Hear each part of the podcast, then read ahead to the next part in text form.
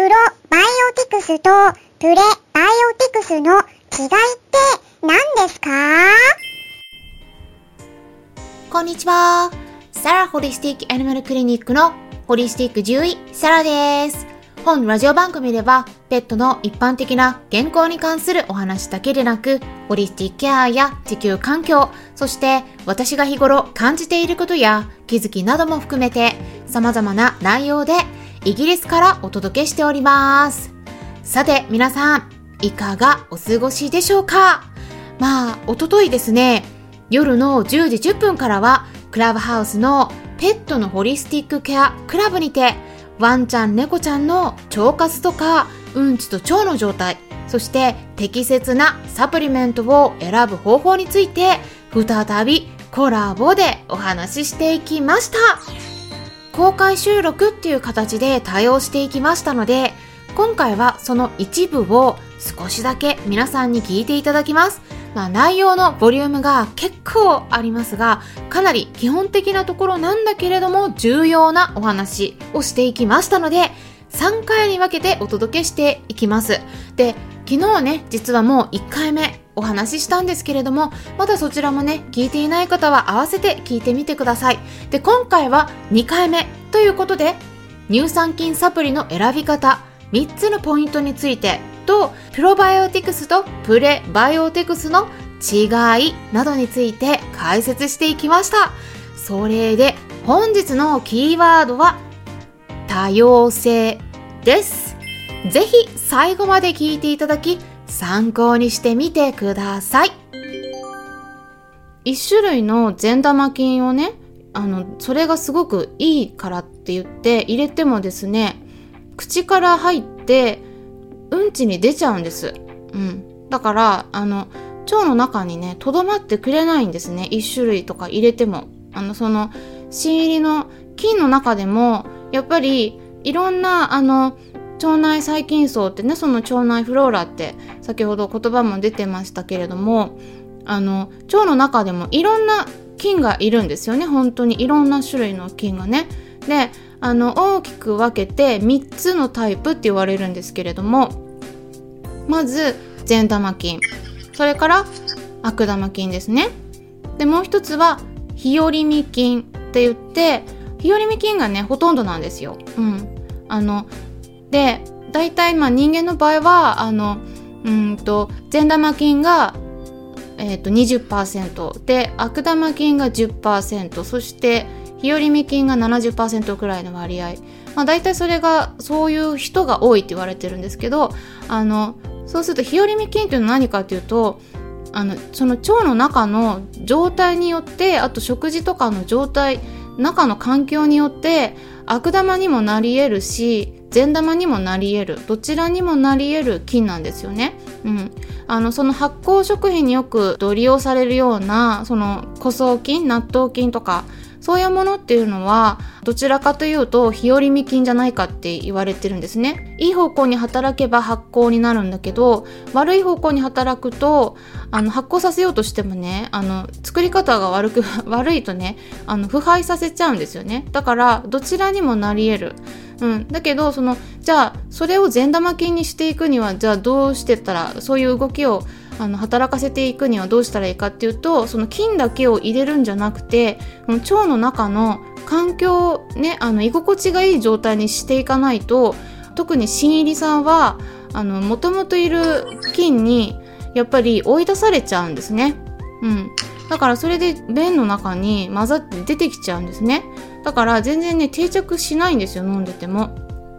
だからプロバイオティクスって言われるその善玉菌だけを入れるんじゃなくて、まあ本当にね食物繊維とかオリゴ糖とかね、よく言われるような、まあ、プレバイオティクスって言われるちょっとあの似た言葉ですけども、あのその善玉菌の餌になるようなものを一緒に入れていくっていうこともすごく重要だよっていうふうに言われているんですね。うん、なのであのそのあたりをねこういろいろ見ていく場合には、一種類だけじゃなくて、その善玉菌を増やすのを助けてくれるような菌がいろいろあるんですね。だからそういうものとかも一緒に入れていこうと思ったら、やっぱりまあできたらねあのさん種類以上の菌が入ってるようなあのサプリ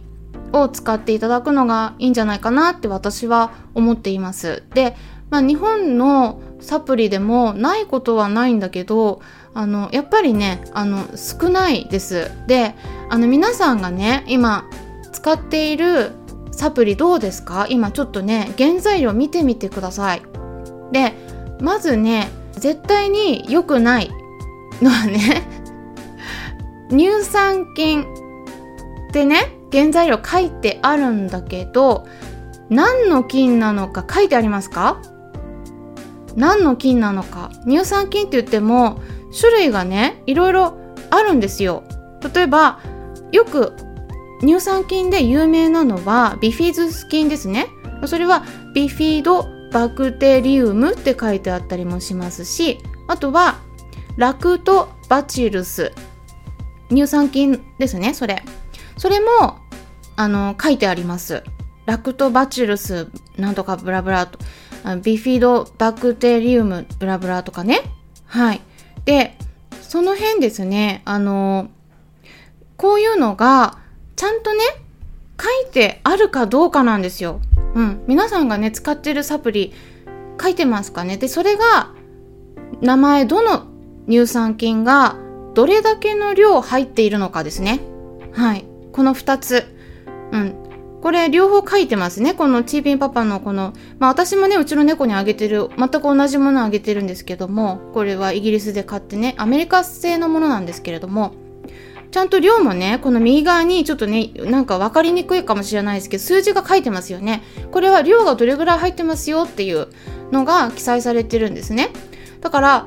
この何の菌なのか、菌の乳酸菌の名前、そしてどれだけの量が入っているのか、その量両方ですね書いてあるものを選んだ方がいいです。うん、だからその乳酸菌いろいろねあのサプリありますけれども、この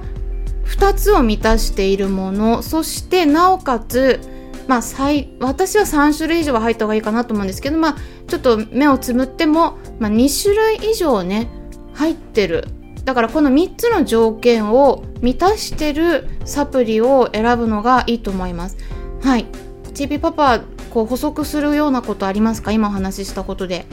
どうしてもあのざっくり、うん、乳酸菌だけっていうのは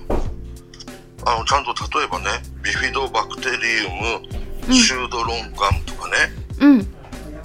あのそういう風に例えばエンテロコッカスフェカリス菌とかね、あのそういう風にきちんと菌名を書いてあるサプリを選ぶべきだと思います。医薬品会社っていうかなんだろう、あの動物の医薬品会社の方でも作ってるようなサプリとかありますけれども、乳酸菌系のね、そこにもねこのエンテロコッカスフェカリスに関しては入ってたりすることがありますので、うん、結構それはあの犬猫に対してもすごくあの有用だっていうふうに言われていますね。うん、うん、そうですね、うん、あのちょっと全部は理解できなかったけど、あの海外の論文でもあの目にしました。そうですね、うん、はい、あの最近はね Google 翻訳すごく精度がこのにねんはんかな上が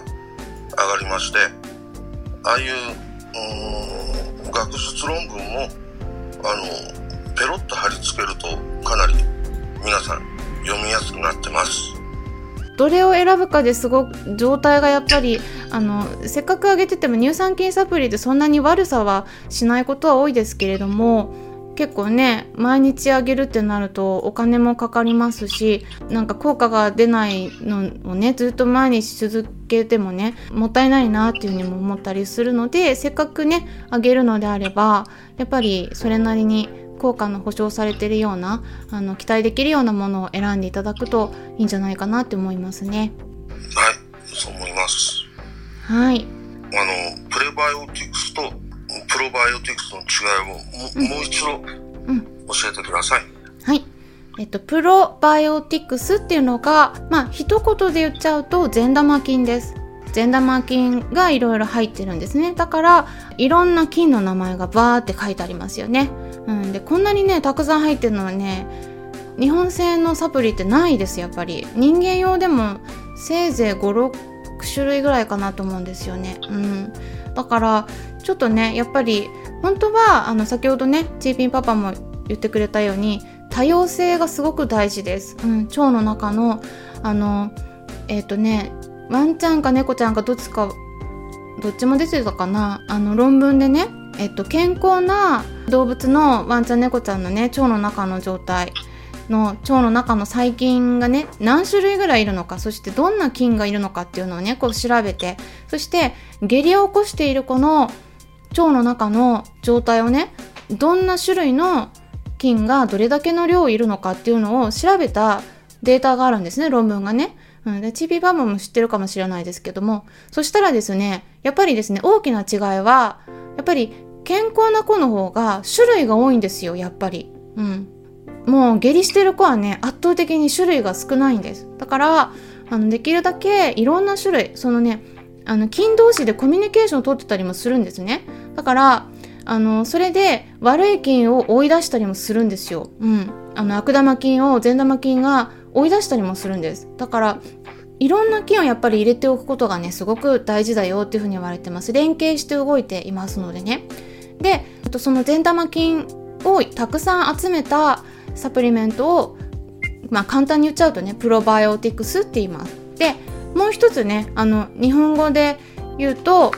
プレバイオティクスって言いますよね、うん、カタカナでプレバイオティクスっていうもう一つありますね。でそれはじゃあ何かっていうとそれはですね善玉菌を増やす餌となるものですね、うん、例えばオリゴ糖とか食物繊維とかでその食物繊維の中でもいろいろほら例えばデキストリンとかイヌリンとかあのそういうものもありますよね。それもですね善玉菌の餌になってるんです。だからそれも含めてプレバイオティクスって言われます、うん、だからちょっとねややこしいプロ、プロとプレなんであのなんかごっちゃになりやすいんですけれどもあの違いはそういったことですねという感じで今回はクラブハウスで立ち上げたルームの様子をそのまま皆さんにお伝えしていきました。もしもですねクラブハウスを利用されている方がいらっしゃったらペットのホリスティックケアという名前のクラブをチェックしてみてください。まあ、フォローしていただけたらルームを立ち上げた時に皆さんにも通知が行きやすくなると思います。まあ、そしてですね明日ごがつにじゅうはちにちの金曜日の夜じゅうじじゅっぷんからも別のルームを立ち上げるんですね。何のテーマでお話しするか言いますと、イギリスの猫生活についてなります。はい。猫にとうと一緒に暮らしている飼い主さんであり、同時通訳者でもある今井孝子さんと一緒にお話しさせていただきますので、興味のある方はぜひペットのホリスティックケアクラブのスケジュールのところをチェックしていってくださいね。